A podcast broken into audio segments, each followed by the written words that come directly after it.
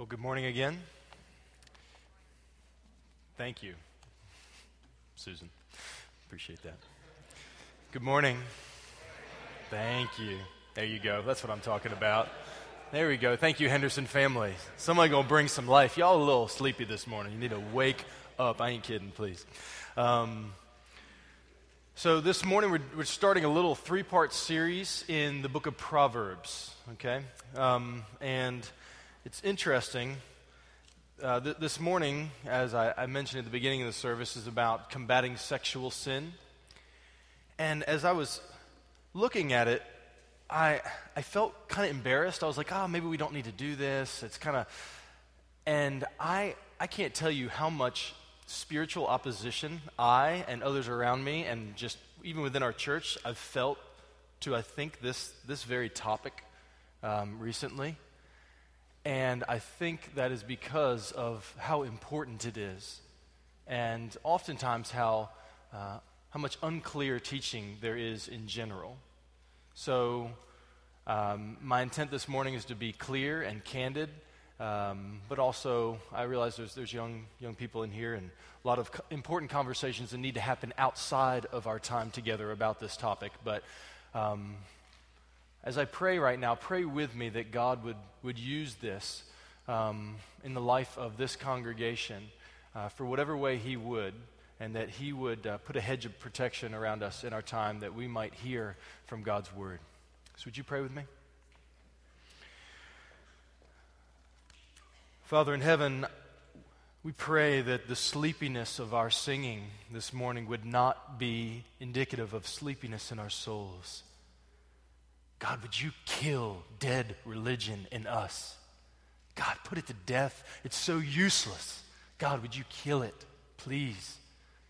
Would you warm our hearts to behold the God of glory? Father, we, we need you to be near to us. We pray that you would put a hedge of protection around us in this time, that you would keep back the evil one as he would seek to pick up seeds that fall on the ground and not allow fruit to spring up to eternal life. Father, we pray that this morning you would encounter each of us wherever we are in our walks with you and wherever we are in our striving and struggling against sexual sin, that God, you might meet us there by the power of your word and that you would do work this morning through your word in our souls for your glory and for our good. Father, we pray that you would set captives free this morning. Would you warn and rebuke those who do not fear? Would you heal those who have been wounded? God, do what only you can do through the power of your word by your Spirit for the glory of Jesus, that we might behold your face, Father. Would you help us this morning? We pray in the name of Jesus. Amen. So, I'm not a big myth- mythology fan, but I do remember uh, in Homer's Odyssey, uh, the character Ulysses. He was traveling to Ithaca, and in one particular part during the story, he's warned about some of the dangerous obstacles that, that lay ahead of, of him on, on the way. And one of the particular things that he was warned about was an island. And on this island, there were some, some female creatures called sirens. And these sirens were, were said to, to be sitting there, um, singing beautifully in a field of, of flowers. And as they, as they sang out, what they would do is that they would, they would lure men to come near and to enjoy their song. But the trick was that their song was a, a, a deceptive trap that was too powerful to escape. So everybody who would go near and be enchanted by this song would die there as evidenced by the pile of bones that laid before these singing sirens. So, as Ulysses was getting close to this, this island, what he did was he put wax in his men's ears so they couldn't hear the song of the siren, and they had him, uh, they had the men tie him to the mast so that he couldn't get, get away. And as they began to pass by, Ulysses heard the song of the sirens crying out. And despite the fact that he could look over there and see the pile of dead men who had gone there and been drawn there to, to die because they couldn't get away from this, everything in him wanted to break off the cords of restraint and to draw near and to drink of their song. Now, in the story, Ulysses gets by and everything's okay for him in that portion of the story. And though that, that story is a mythical tale, the character of the singing sirens serves as a very, I think, real picture of the seductive song of sexual temptation that echoes all around us. It's everywhere. You can't turn on the TV without advertisements. And I, I mean, I'm not going to draw pictures for you, but the, the advertisements, it's everywhere. Every web page that you go to, it seems like, there's either something there or some ad that, that cries out for you to look. Songs that we hear, shows that we watch, coworkers around us, neighbors, friends, memories. It's everywhere. It's in the very air that we breathe. And all of us, to differing degrees, are susceptible to this seductive song. But God, God offers a better song. One that warns about the dangers of sin while at the same time promising a better, lasting, more fulfilling pleasure. And this morning, that's what we're going to be thinking about as we go to the book of Proverbs, chapter 5. So if you have your Bibles, come with me. Proverbs chapter 5. If you didn't bring a Bible, um, one of the things we do at this church is we just open up the Bible and go line by line through. So um, there's Bibles in front of you in the pew there. Chapter 5 of Proverbs is found on page 530. 530. 530.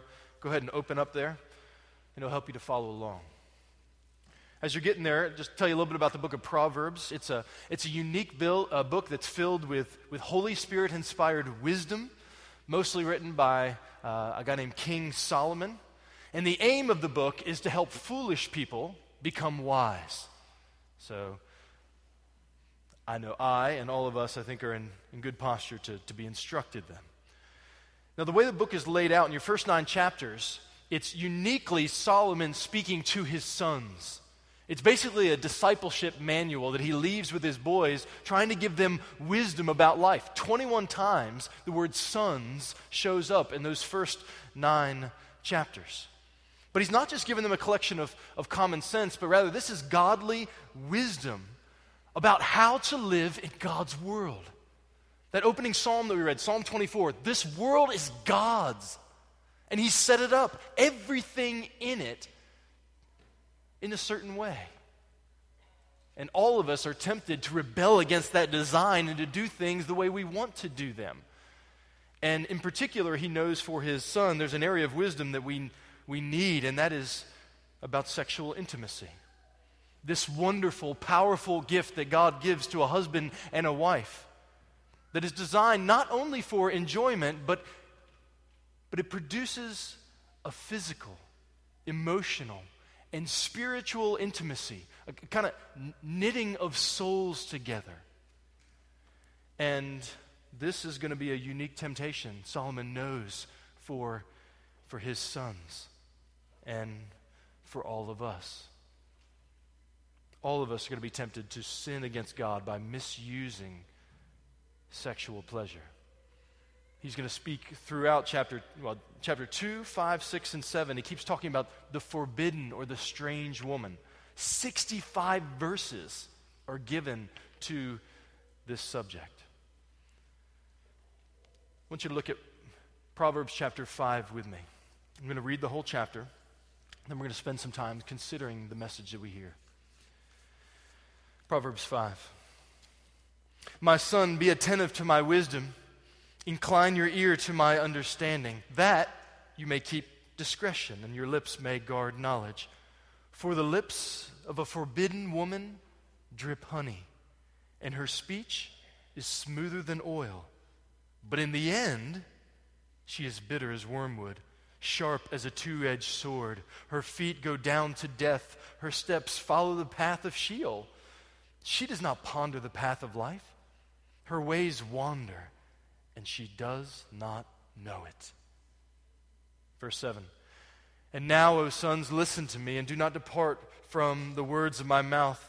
Keep your way far from her. Do not go near the door of her house, lest you give your honor to others and your years to the merciless. Lest strangers take their fill of your strength and your labors go to the house of a foreigner. And at the end of your life, you groan when your flesh and your body are consumed and you say, Oh, how I hated discipline and my heart despised reproof. I did not listen to the voice of my teachers or incline my, my ear to my instructors. I'm at the brink of utter ruin in the assembled congregation. Verse 15 Drink water from your own cistern, flowing water from your own well. Should your springs be scattered abroad, streams of water in the streets? Let them be for yourself alone and not for strangers with you. Let your fountain be blessed, and rejoice in the wife of your youth, a lovely deer, a graceful doe. Let her breasts fill you at all times with delight. Be intoxicated always in her love. Why should you be intoxicated, my son, with a forbidden woman and embrace the bosom of an adulteress? For a man's ways are before the eyes of the Lord, and he ponders all his paths. The iniquities of the wicked ensnare him, and he is held fast in the cords of his sin. He dies for lack of discipline, and because of his great folly, he is led astray. The big idea that we're going to be thinking about this morning that comes right out of our text is this Sexual perversion brings destruction, but God's provision brings delight. Sexual perversion brings destruction, but God's provision brings delight. And those two parts are going to kind of make up our two points as we as we walk through this and re- reflect on the things that we've seen here. But as and, and, it, and this particular sexual sin that he's talking about this morning is adultery. But as we're going to see, there's application for all types of sin here. One other caveat before we jump into the first point is I, I want to say this that desires for sexual pleasure are not, that's not an evil thing. God made sex as, as a good gift for a husband and a wife to share together. But we've got to know this all of us are broken sexually. We're all broken in this area all of our desires are twisted by sin. And it shows up differently in, in, in, every person. Some are tempted more strongly than others in this area. Some are tempted with same sex attraction. Some who are married are tempted to avoid sex. Some who are married are tempted to look outside of the marriage for fulfillment. Sin's offerings are endless. It affects us all differently, but it affects us all so this morning, nobody's exempt. Men, women, young, old, single, engaged, married, divorced, widowed.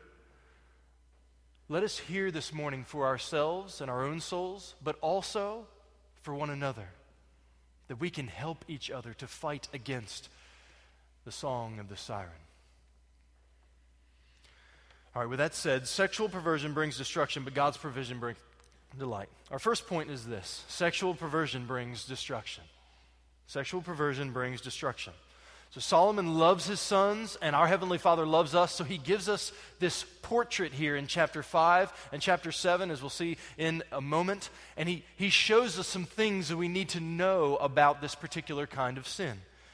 And the first thing that I think we need to notice as we're reading through here is the delusion of sexual sin the delusion of it. Look again at verses 5 and 6.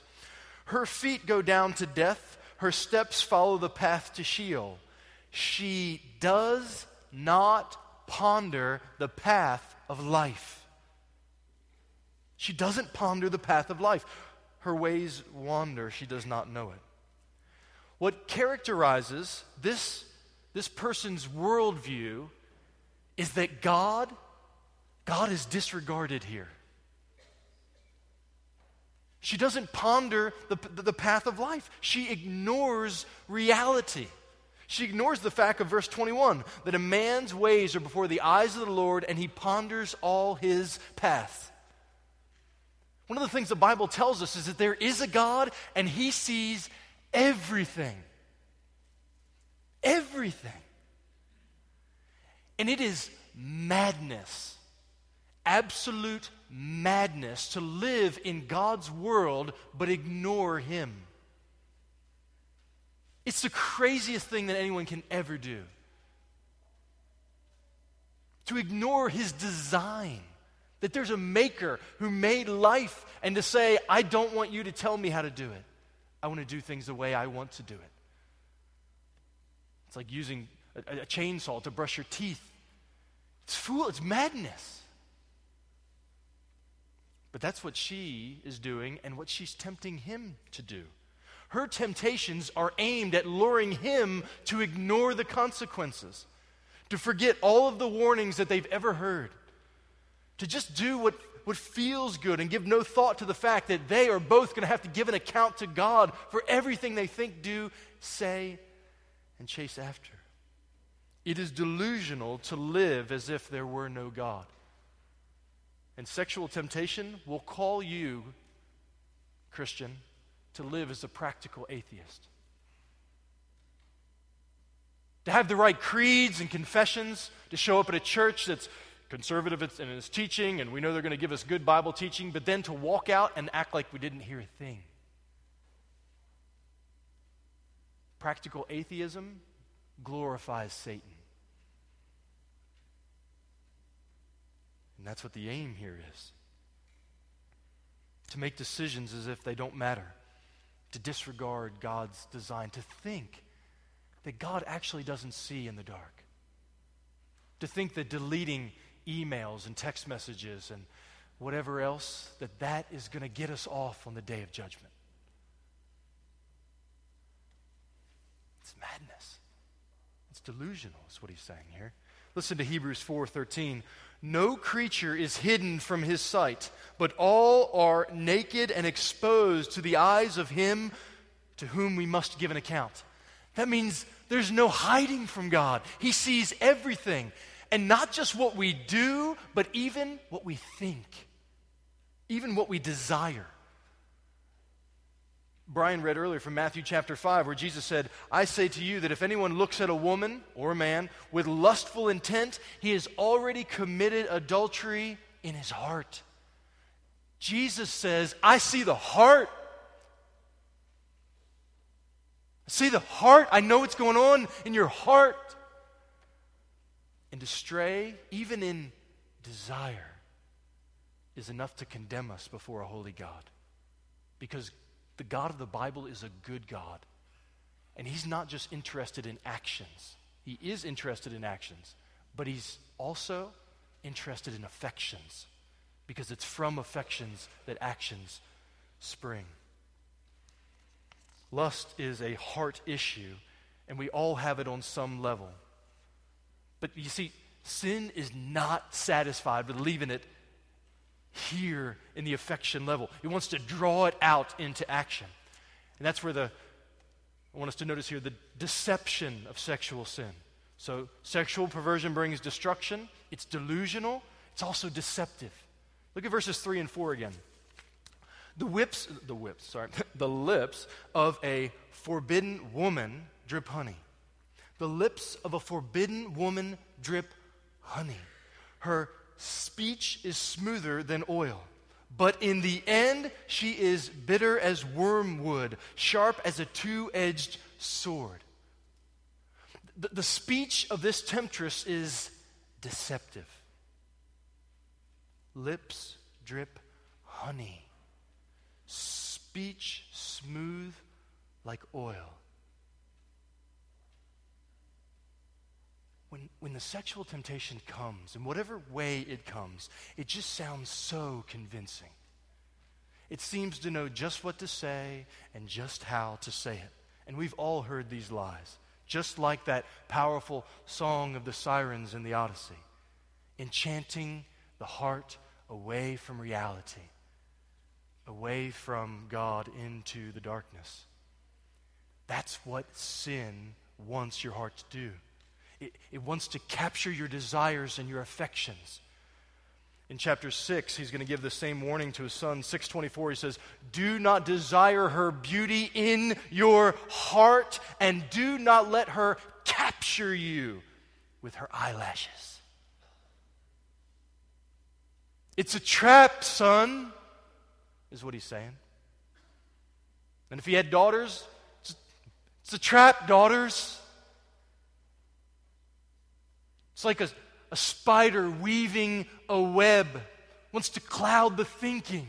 That's what, that's what sin does. It doesn't, it doesn't want you to have sobriety, to see things clearly. It wants things cloudy. Look over at chapter 7 for a moment. This whole 7, I'm just going to read through. I want you watch this more descriptive picture of how, how the temptress works here in chapter 7. This is Solomon speaking. He says, verse 6 at the window of my house, I have looked out through my lattice, and I have seen among the simple. I have perceived among the youth a man lacking sense, passing along the street near her corner, taking the road to her house in the twilight, in the evening, at the time of night, in the darkness. Notice the darkness. That's how sin, that's what sin likes. It likes darkness. It doesn't want you to see things clearly. Verse 10 And behold, the woman meets him, dressed as a prostitute, wily of heart, means clever and full of tricks, secretive, underhanded. Verse 11 She is loud and wayward, her feet do not stay at home. Now in the street, now in the market, and at every corner she lies in wait. She seizes him and kisses him with bold face. She says to him, I had to offer sacrifices, and today I have paid my vows. So now I have come out to meet you, to seek you eagerly, and I have found you. It's to make him feel special and affirmed. I have spread my couch with coverings, colored linens with, from Egyptian linen. I have perfumed my bed with myrrh and aloes and cinnamon. Come, let us take our fill of love until morning. Let us delight ourselves with love, for my husband is not at home. He has gone on a long journey. He took a bag of money with him. At full moon, he will come home. The situation's under control. We'll never get caught. We're safe to sin. That's the hypnotizing lie. Verse 21 With much seductive speech, she persuades him, and with her smooth talk, she compels him. Do you notice what she does? This is what, this is what temptation does. It goes after the deep deep desires for affirmation. She tells him he's special, desired. You're the aim of my affection. You don't have to be lonely anymore. You need somebody who's going to respect you, who's going to listen to you, who's going to care. She's using flattery. That's what sin does. It, it flatters you to cloud your senses, to get him to ignore the danger. It makes sin somehow seem reasonable and worth the risk. You're at that moment and you're like, this seems like it's not that big a deal. See, what temptation does is it paints the door of death as a gateway to joy. I used this illustration a number of years ago, but I'm going to use it many more times because I think it's really helpful. A number of years ago, I was watching the Discovery Channel or Animal Planet or some kind of thing like that. And it's one of those scenes where they're watching these, these bugs, right? And there's this plant that's this beautiful plant with these flowers that are out like this, and it's kind of a corkscrew kind of deal, and it's just gorgeous, right? And somehow they get that little camera up right up there on the edge of the plant, and they're zoomed in and they're like, here comes the bug. And the bug flies in, and like the bug, the bug is attracted by the smell of perfume that's coming off from the flower. And the, the bug smells it and he draws near and he lands on the, on the, the leaf and he crawls down, and you can tell he's kind of looking around. And, and then he starts going down further into the plant.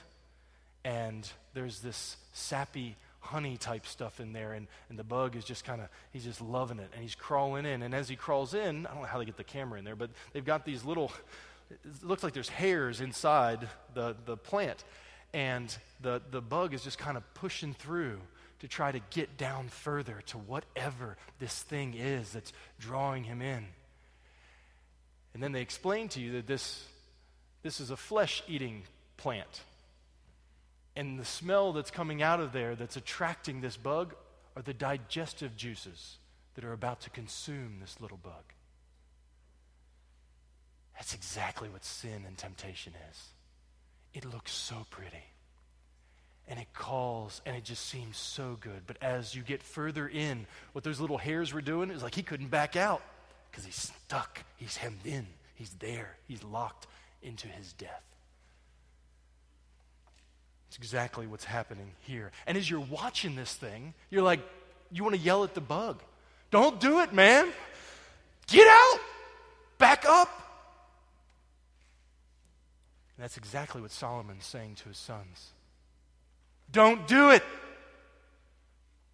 Don't, don't do it. Verse 8 Keep your way far from her. Do not go near the door of her house. Don't go near.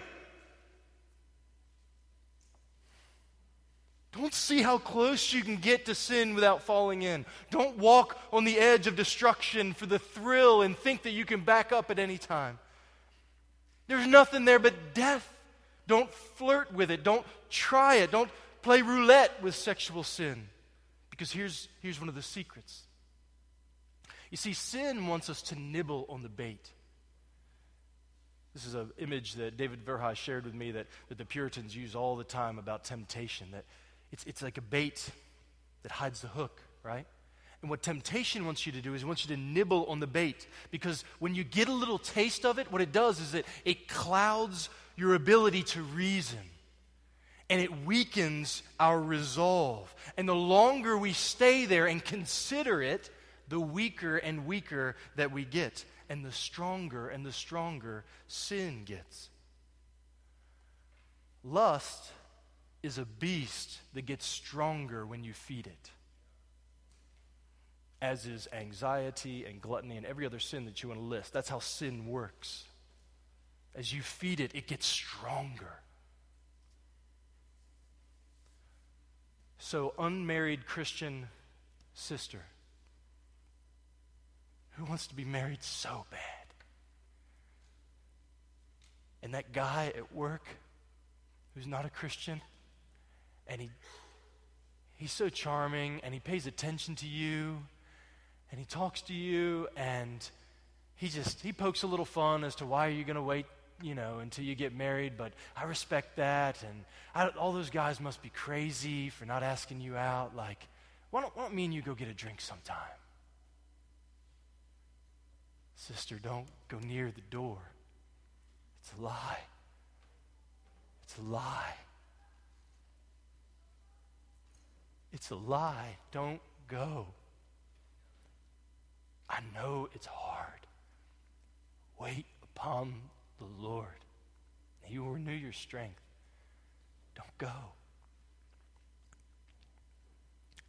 Man or woman who's tempted with pornography, and every time you get around a computer, every time you look at your phone, you just think, well, maybe just a little, just a little bit here.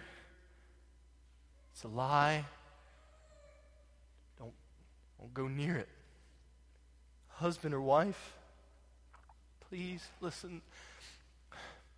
Marriage, it's just not what it used to be, or it's not what you, not what you thought it was going to be.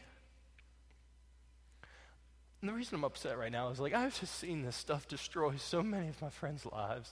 I've seen it wreck my life. Like this is real.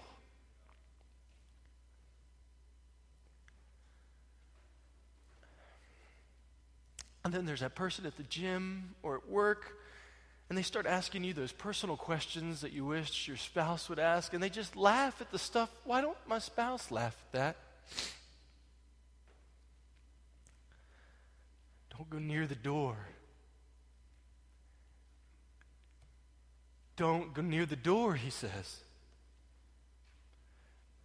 Sin is sweet at first. That's why, that's why people have to be commanded to sin. Whoever says that sin's not fun, that's a lie. Sin is fun. That's why people do it all the time. But it's fleeting pleasure. Verse 5 4 says, It turns sour. It's bitter as wormwood. What seems so right in the heat of the moment turns sharp as a two edged sword. It cuts deeply and it l- leaves lasting wounds. I mean, if we went around right now and were real honest, like we ought be with one another,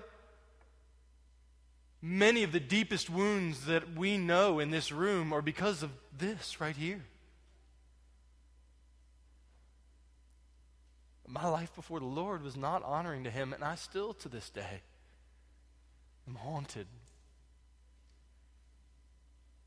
and there is great shame and regret and mourning. And others of us have had terrible sin committed against us in this realm.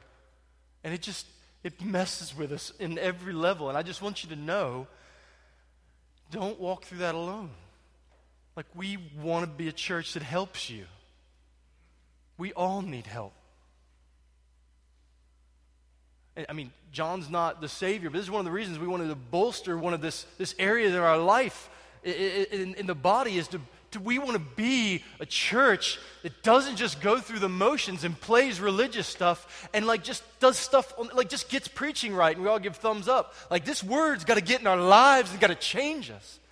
Because the word of god heals broken hearts. Jesus does that. He'll do it for you wherever you're at. That's what he does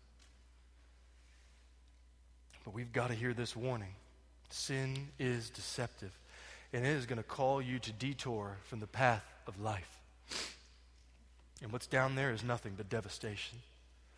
In chapter 7, verse 22, that section where I was reading, it ended and it said, He follows her as an ox to the slaughter. Her house goes down to the chambers of death. And then back in chapter 5, if you look at 5 again, look at verse 8. Keep your way far from her. Do not go near the door of her house, lest you give your honor to others and your years to the merciless. Lest strangers take their fill of your strength and your labors go to the house of a foreigner. And at the end of your life, you groan when your flesh and your body are consumed and you say, Oh, how I hated discipline. How I, how I, my heart despised reproof. I did not listen to the voice of my teachers or incline my ear to my instructors. I am on the brink of utter ruin in the assembled congregation. This is a sobering warning. Consider the consequences, is what he's saying. See the end of your sin, see where it's trying to take you. He says you can lose everything by giving in to this. But giving in to pornography can wreck your life. Man, I know, I know people, plenty of people who have lost jobs because of it, who've broken the hearts of their spouse and their children. And it wants you to think that it's just this private sin that affects nobody else. That is from hell. It's not true. First of all, God sees everything. And secondly, everything that we do, it affects others. Because it, it makes your heart cold toward God and toward others. You're not going to be loving others when you're wrecked with guilt and shame. You're not free to do that. And also, one of the aims of this particular sin of pornography, I think, it's, it's aimed not at just ruining your quiet time, not just making you feel guilty until you kind of, you know, you can get back to right with God. Its aim is to change the way you think about God's good gift so that if you have a spouse or if you get a spouse, you're going to have to be always fighting off this warped thing that you've been working about what that gift really is. And Satan's lie is just turned upside down about what sexual relationship is really like. It's just a lie because what he wants to do is he's going after your marriage. He wants to destroy your marriage before it begins so that when you go in, you're already discontent with anything anybody could ever do. It's his aim. He wants you to see the end of that.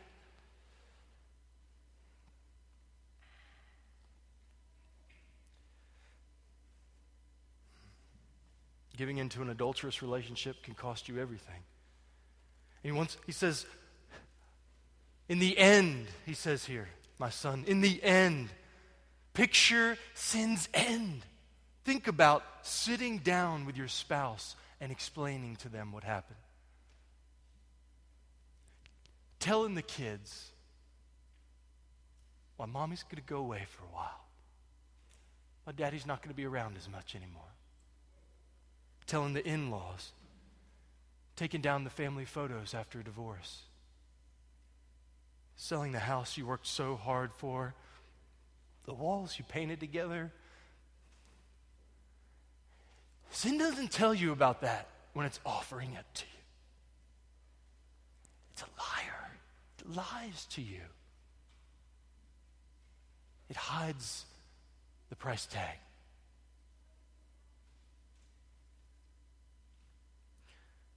This is why Jesus had such strong words that we read earlier.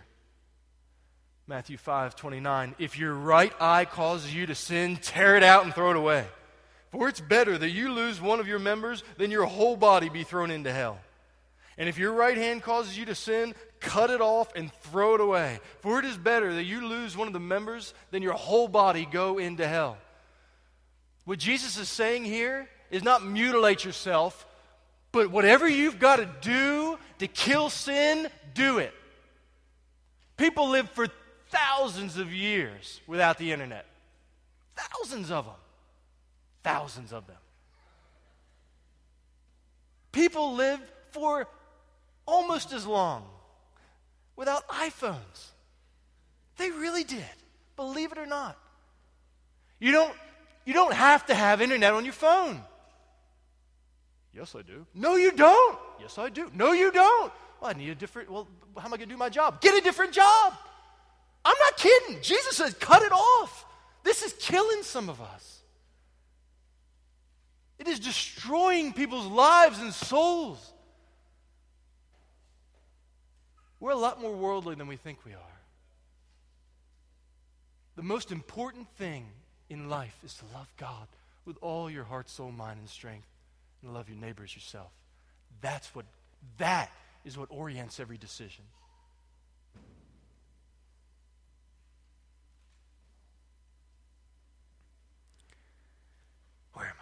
Um, Jesus is, he's clear there. And if you look at 522, 523, at the end of it, it says, He dies for lack of discipline. How are you disciplining yourself for the purpose of godliness to fight against this particular temptation? If you can't right now list out the ways that you're practically disciplining your life, then you are not, and you are setting yourself up for a fall. How, how are you guarding? Not just by yourself, but in the context of community. Who knows your deepest struggles? Who, who do you call on? Who's in your life asking you hard questions and that you're, you're willing to speak to about these things? We all need this. Now, now, what if you've already gone to the house? What if you've already, what if you're stuck in the house right now, this morning? You're like, I'm in that house of, of temptation. I'm in it right now, and the house is burning down. What do I do? Well, if you're breathing, that means that God's giving you mercy. Every breath you suck in is a gift of mercy from God. So hear this. If you're not a Christian this morning, we are really thankful that you're here. We actually think there's no better place in the world for you to be than a place where you're going to hear the good news about Jesus. But what you've got to know this morning is that sexual sin is just one of the many ways that we have rebelled against our Maker. And because our God is a good God, He will not just wink at sin, and He won't just say, oh, well, let's see how I'm feeling on that day of judgment. No, John chapter 3 says you're condemned already if you've not believed in the Son of God. There's no wait and see. Condemned already. We saw earlier that it's, it's because of, even starts with just the affections of the heart and then everything that flows out of that. So the bad news is if you're outside of Christ and have not had your sins forgiven, right now you are under the condemnation and the judgment of God. But the good news is that this is a moment of mercy. This is a moment of mercy. And I want you to hear that there is good news that God, He loves to save sinners. He loves saving sinners. God so loved the world that He sent His only Son, that whosoever would believe in Him would not perish, but have everlasting life. That's amazing. God sent a Savior, Jesus, to die on the cross and then rise from the dead. And anybody who will look to Him who was pierced in their place and then rose to be the Redeemer of their souls, He will forgive you. Turn unto Him believe. Today is the day of salvation. Run from the house and run unto Christ. Now, if you are a Christian and you're like, I know that, I believe that, but I'm just getting lit up, what do I do when I sin if I'm a Christian? Well, I'm preaching this sermon to help you to quit it by the grace of God. And hear this from 1 John 2. My little children, I am writing these things to you so that you may not sin. That's the aim. But if anyone does sin, and everybody says that's me, we have an advocate with the Father, Jesus Christ the righteous. Did you hear that, Christian? The good news for the Christian is that the righteous one is Jesus. Jesus Christ the righteous, the one who intercedes for you right now. So the gospel is not just for people who don't need, know Jesus and need to have their sins forgiven, though it is. It's also good news for us who have strayed and are wounded. Come unto Christ and plead for mercy, and he will give it. And as that happens, then we begin to walk with him and we see things differently. Which brings us to our second and shorter point. God's provision brings delight. God's provision brings delight. So sexual perversion brings destruction, but God's provision brings delight. God gives an antidote to sexual sin. The antidote is to indulge in sexual intimacy with your spouse. So he uses this illustration of, of water here, talking about springs and cisterns. And the reason is because in, in ancient Palestine, water was an invaluable commodity. I mean, it is dry, okay? So when you find a spring of water, that is an invaluable treasure. So what you do is you build a cistern. You dig out and you keep that water so that you can drink of it. You're not going to just let the water just, just go out into the street and forget about it because it's too valuable. Well, that's the illustration he uses here for relationship between a husband and a wife. Look at 5:15. Drink water from your own cistern, flowing water from your own well. Should your springs be scattered abroad, streams of water in the streets? Oh, let them be for yourself alone and not for strangers with you. So just as a spring of water is precious and an invaluable possession that you won't let just run down the street, so it is with your sexuality. It's not something that's just supposed to be wasted, sharing with people who you aren't married to. He says, in, in, instead, take those desires under control and channel it with your spouse. Look again in chapter 5, verse 18. Let your fountain be blessed and rejoice in the wife of your youth a lovely deer, a graceful doe. Let her breasts fill you at all times with delight. Be intoxicated always in her love. That's in the Bible. Like, that's really in the Bible. I mean, God is using vivid imagery right here to communicate how good this gift is that He's given to a husband and a wife, and that He expects husbands and wives to enjoy each other in this way filled with delight, intoxicated always. Indulge with each other. And it's interesting that let your fountain be blessed, it's a passive. He's saying, let this happen to you. God desires this for you. For those of you who are married, God desires this. He wants to bless this area of your life. It's right there, it's a promise. It's not empty talk. And the reason that God desires to bless sexual intimacy in marriage is because what it does is it, it deepens the bond of marriage, which is designed as a picture of something. If you remember Ephesians chapter 5, God says the actual purpose of marriage is to be a living illustration of the way that Jesus and the church love each other. So, what God loves is healthy marriages that reflect the trust and the faithfulness and the devotion and the, the intimacy of the kind of love that God has for his people, that he draws them near and makes them his own. He says, That's why I want it blessed, is because of how weighty the picture is here.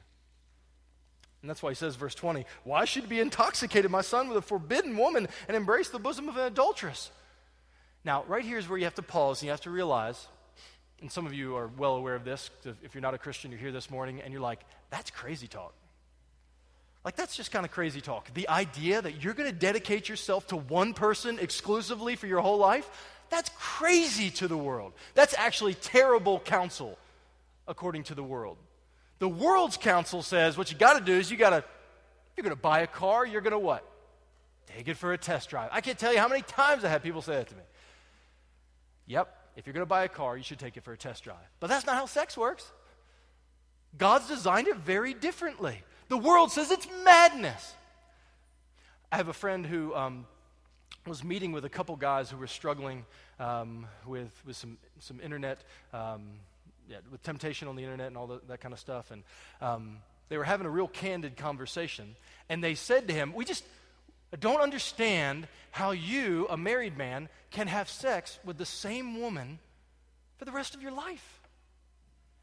And uh, he, he, he, threw him a little bit of a, a curveball, and he said to them, Who said I have sex with the same woman? And they all kind of looked at him. As you can imagine, that's, that's, the, that's, the, that's the point in the Bible study where everybody leans in and says, What do you mean?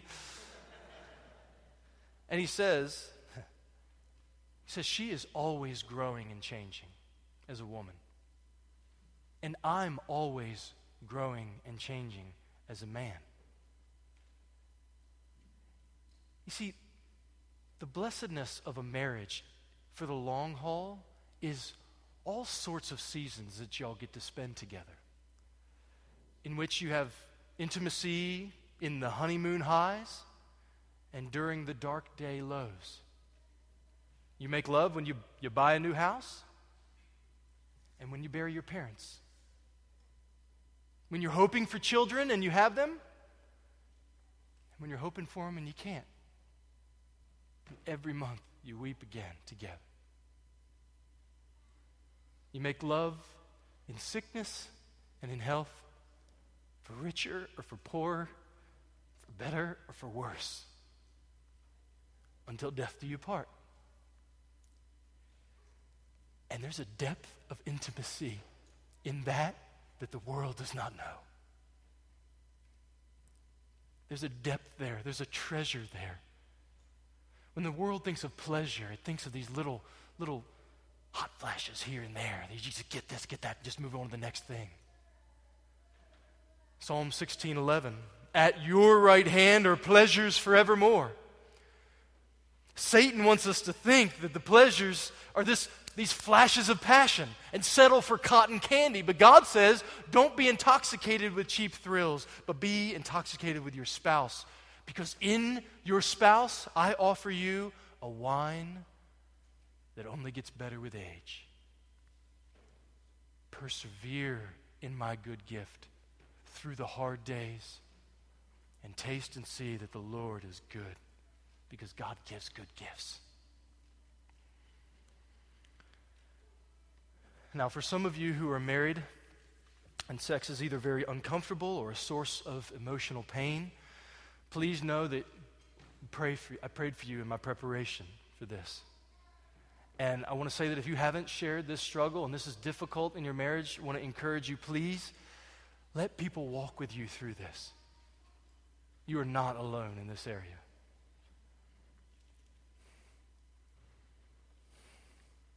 Husbands, God commands us to pursue our wives, to lead them in delighting in God's gift of sexual intimacy.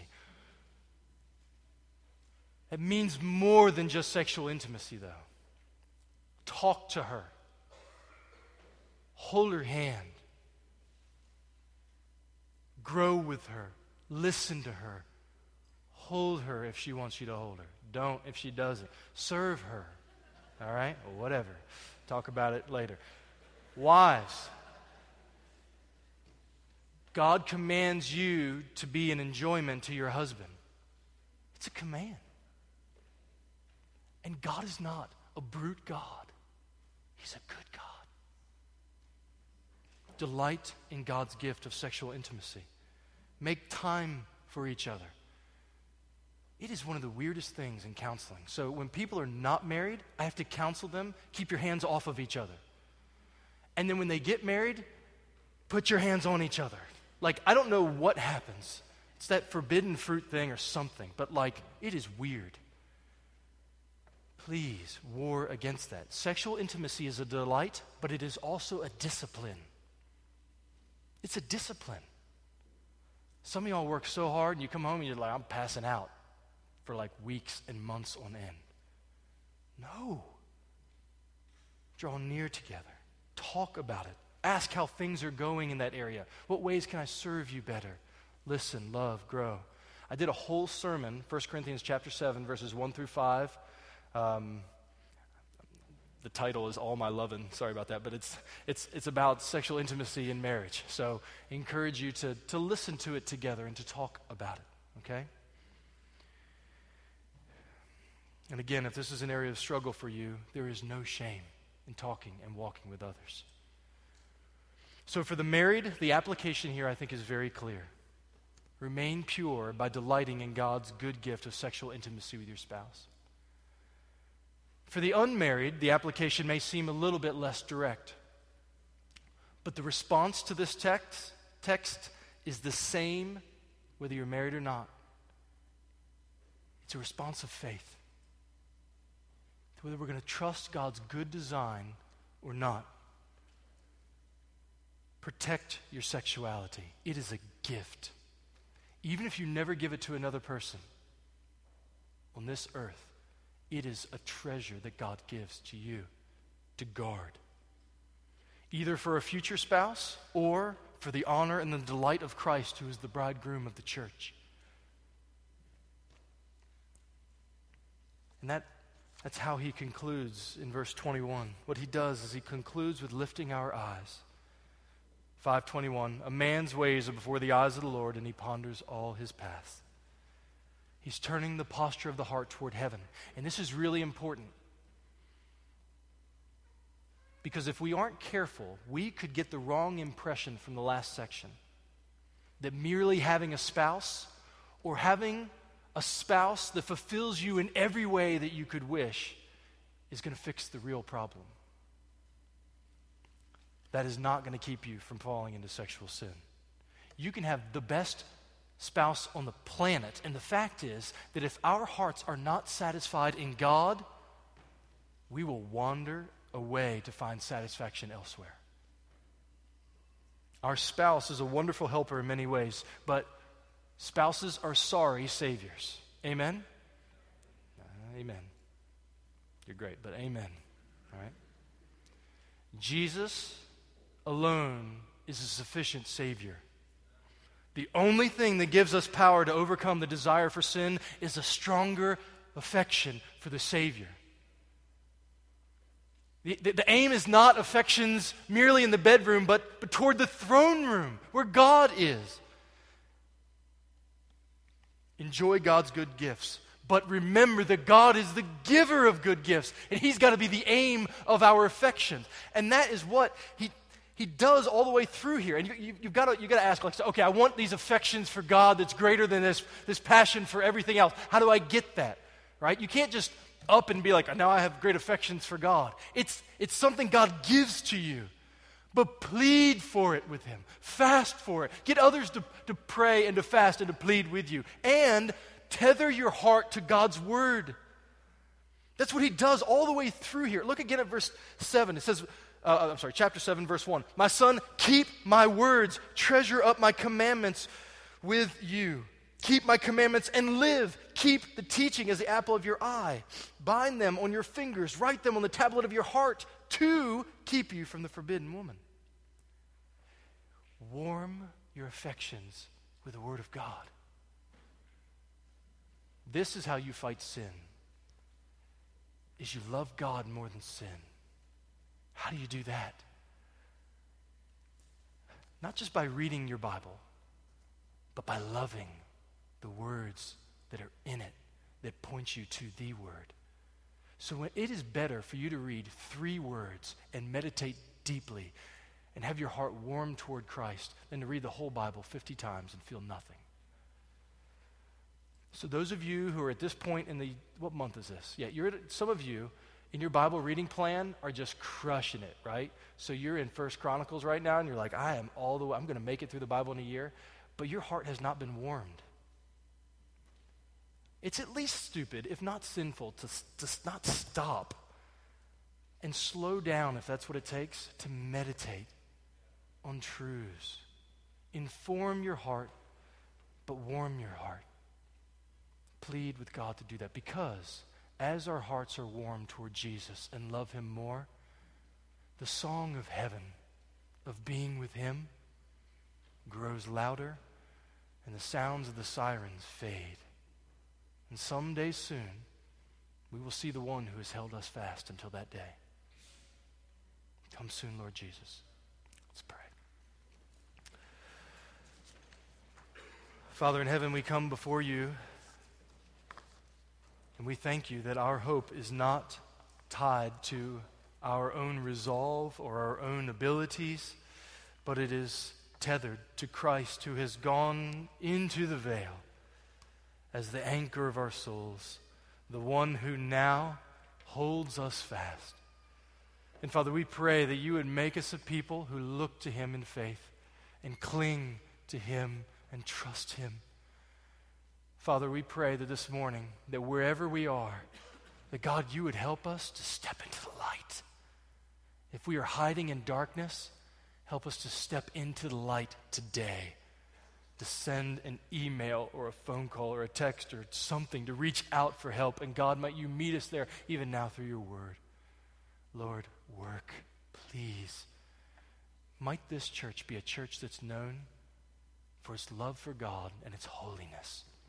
Please, a holiness that resounds to joy. We thank you. We pray it in the name of Christ.